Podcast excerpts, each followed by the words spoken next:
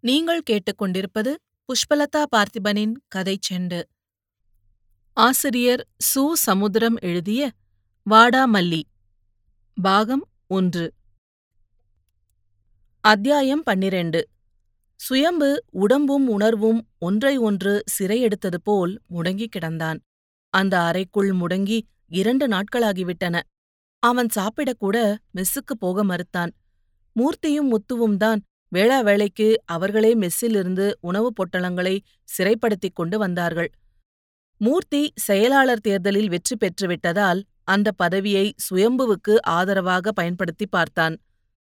ஹெச்ஓடியை அதாவது பொறியியல் துறையின் மின்னணு பிரிவு தலைவரான ஹெட் ஆஃப் த டிபார்ட்மெண்ட்டை பார்த்தான். அவர் கைகளை மேலே தூக்கி காட்டினார். எதுவும் பேசாமல் அவர் அப்படி செய்தது விஷயம் தலைக்கு மேல் போய்விட்டது என்று அர்த்தப்படுத்துவதா? இல்லை சுயம்புவை கடவுள்தான் காப்பாற்ற வேண்டும் என்று எடுத்துக்கொள்வதா?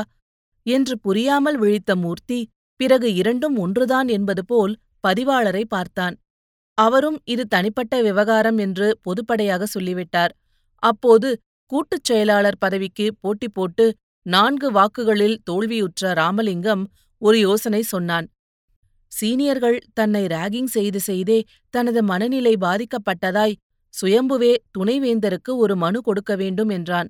இந்த மனுவையும் மீறி நிர்வாகம் நடவடிக்கை எடுத்தால் வேலை நிறுத்தத்தில் ஈடுபடலாம் என்றான். அவனே ஒரு மனுவை எழுதி கொடுத்தபோது சுயம்பு அதில் கையெழுத்து போட மறுத்துவிட்டான். உண்மைய மறைச்சி நான் படுற பாடு போதும். பொய் வேற பேசணுமா? என்று சொன்னது மட்டுமல்லாமல் அந்த மனு காகிதத்தை கிழித்து போட்டான்.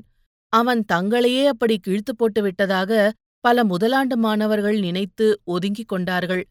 இப்போது அவன் இருவர் தவிர்த்து எல்லோராலும் கைவிடப்பட்டவனாகி விட்டான். சுவரில் சாய்ந்து சுரணை கெட்டு உடம்பில் ஒரு சிறு அசைவு கூட இல்லாமல் இருந்தவனை ஒருவர் உள்ளே வந்து உலுக்கினார். காக்கி யூனிஃபார்ம் போட்டிருந்த அந்த நாற்பது வயதுக்காரருக்கு கையில் லத்தி இல்லை. உங்க பேர் தானே சுயம்பு? ரிஜிஸ்டர் கையோட கூட்டிட்டு வர சொன்னாரு. எழுந்துருங்க. சுயம்பு அப்படியே எழுந்து அவருடன் அப்படியே புறப்பட்டான். அவர் பரபரப்பு குரலில் கேட்டார் லுங்கியோட வாரீங்க? ஆமா சேலை இல்ல. சுயம்பு சிறிது தூரம் நடந்து இடையில் நின்று அவரை திரும்பி பார்த்தான்.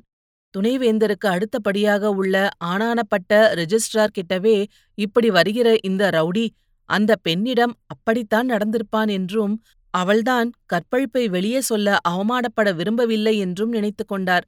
ஆகையால் அவனுக்கு பின்னால் இடைவெளி கொடுத்தே எச்சரிக்கையாய் நடந்தார். இந்த மாதிரி பசங்க இடுப்புல பிச்சுவா இருந்தாலும் இருக்கும். சுயம்பு விடுதி கட்டிடத்திலிருந்து விடுபட்டு மாணவர் பூங்கா வழியாய் நடந்தும் கடந்தும் விருந்தினர் இல்லம் முன்னால் நின்று எங்கே போக வேண்டும் என்பது போல் தொலைவில் வந்தவரை பார்த்தான். அவர் பதிவாளருக்குக் கூட கொடுக்காத அத்தனை பயபக்தியையும் அவனிடம் காட்டி அந்த இடத்தையும் காட்டி பிறகு வேக வேகமாய் ஓடி வந்து அவனுக்கு முன்னால் போனார். இரும்பை விட வலுவானது போல் தோன்றிய தேக்கு மர மாடிப்படி வழியாய் நடப்பது தெரியாமல் நடந்து சுயம்பு பதிவாளர் அறைக்குள் நுழைந்தபோது அந்த பதிவாளர் அவன் லுங்கியை பார்த்து லேசாய் திடுக்கிட்டது போல் பேப்பர் வெயிட்டை எடுத்தார். பிறகு முன்னால் இருந்த இருவரிடம் ஏதோ சொல்ல ஆறுமுகப்பாண்டி திரும்பினான். பிள்ளையார் அசையாது இருந்தார். அவர்களை பார்த்துவிட்ட சுயம்புவும் அண்ணன் பக்கத்தில் போய் நின்றான். அவன் கண் கலங்க சுயம்புவின் கைகளை பிடித்தான். பிள்ளையாரோ அவன் அங்கே இல்லாதது போல் மேலே ஓடும் மின்விசிறியை விரித்து பார்த்தார். அப்போது பதிவாளர் குழைந்தார். உட்கார்ப்பா சும்மா உட்காரு. நீ உட்காரலாம். You are no longer my student Suyambu உட்காரவில்லை. இதற்குள் தட்டெழுத்து பெண் ஒருத்தி கையில் ஒரு ஃபைலோடு வாசல் பக்கம் நின்றாள். அங்கும் இங்குமாய் பராக்கு பார்த்து பேச்சு நடப்பதைப் பற்றிக் கூட பொருட்படுத்தாமல் ஃபைல் கட்டை அலட்சியமாக மேஜையில் வீசி அடிப்பது போல் வைத்துவிட்டு இடுப்பில் கை வைத்து நிற்காமல் அவள் காலடியால் அவர்கள் கவனம் கலையக்கூடாது என்பது போல் மெல்ல மெல்ல நடந்தாள். அது அவள் நடத்தையையும் காட்டியது. பதிவாளரும் அவளும் யோக்கியமானவர்கள் என்பதை விஷுவலாக காட்டுவது போலவும் இருந்தது.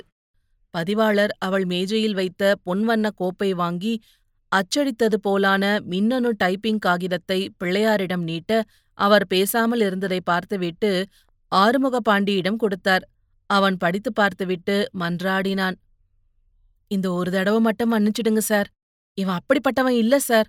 ஒரு புழுவ பார்த்தா கூட ஒதுங்கி போறவன ஒரு புழுவா ஆக்கிடாதீங்க சார்.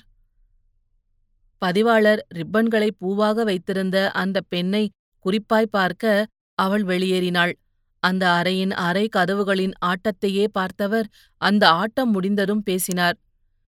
நான் ஏற்கனவே சொன்னது மாதிரி இது முடிஞ்சு போன விஷயங்க. இவன் நல்ல பையன். அப்படிப்பட்டவன் இல்லன்னு எனக்கு தெரியும்.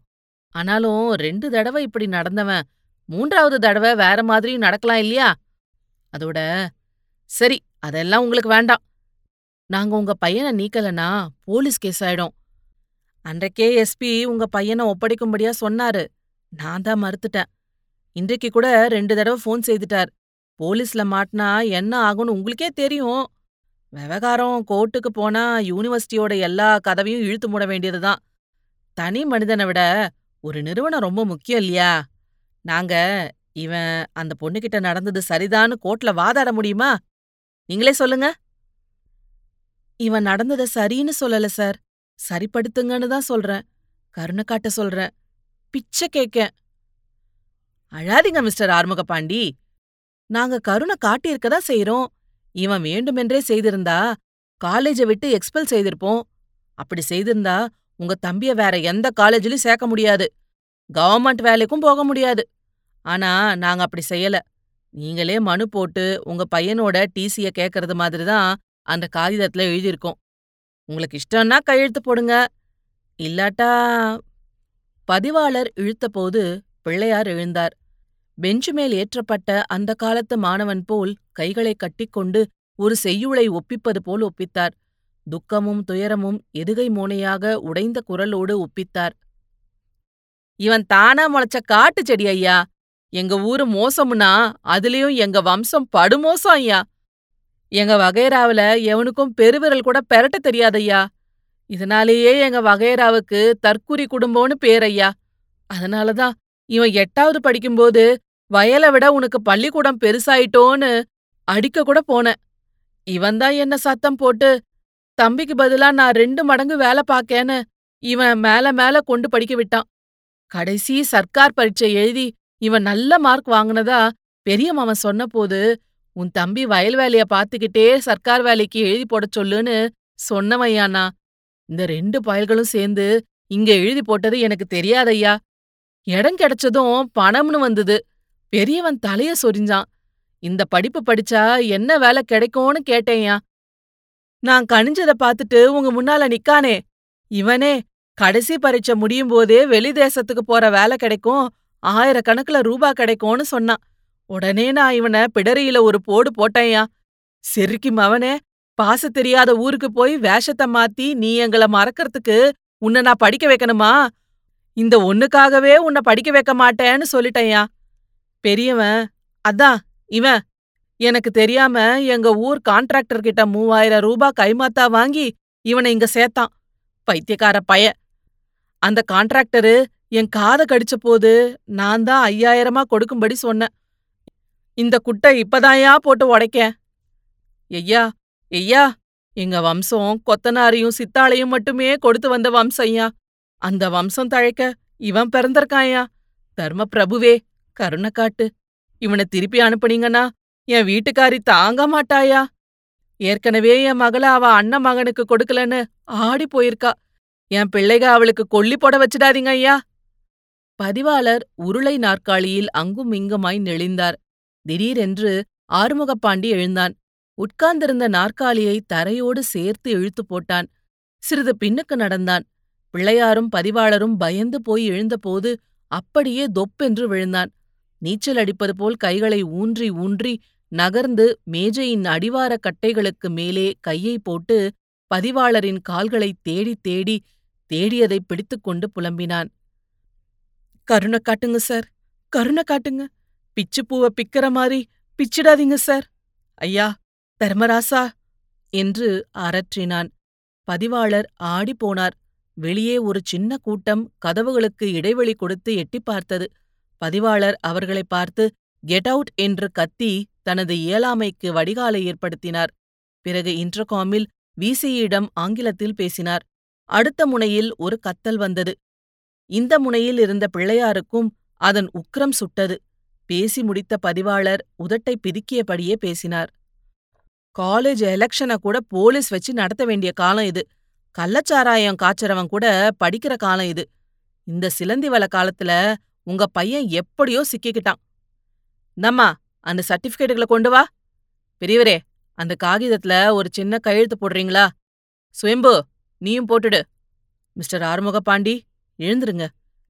என்னால செய்ய முடிஞ்சது உங்க தம்பிய போலீஸ்ல ஒப்படைக்கப்படுறத தடுத்ததுதான்.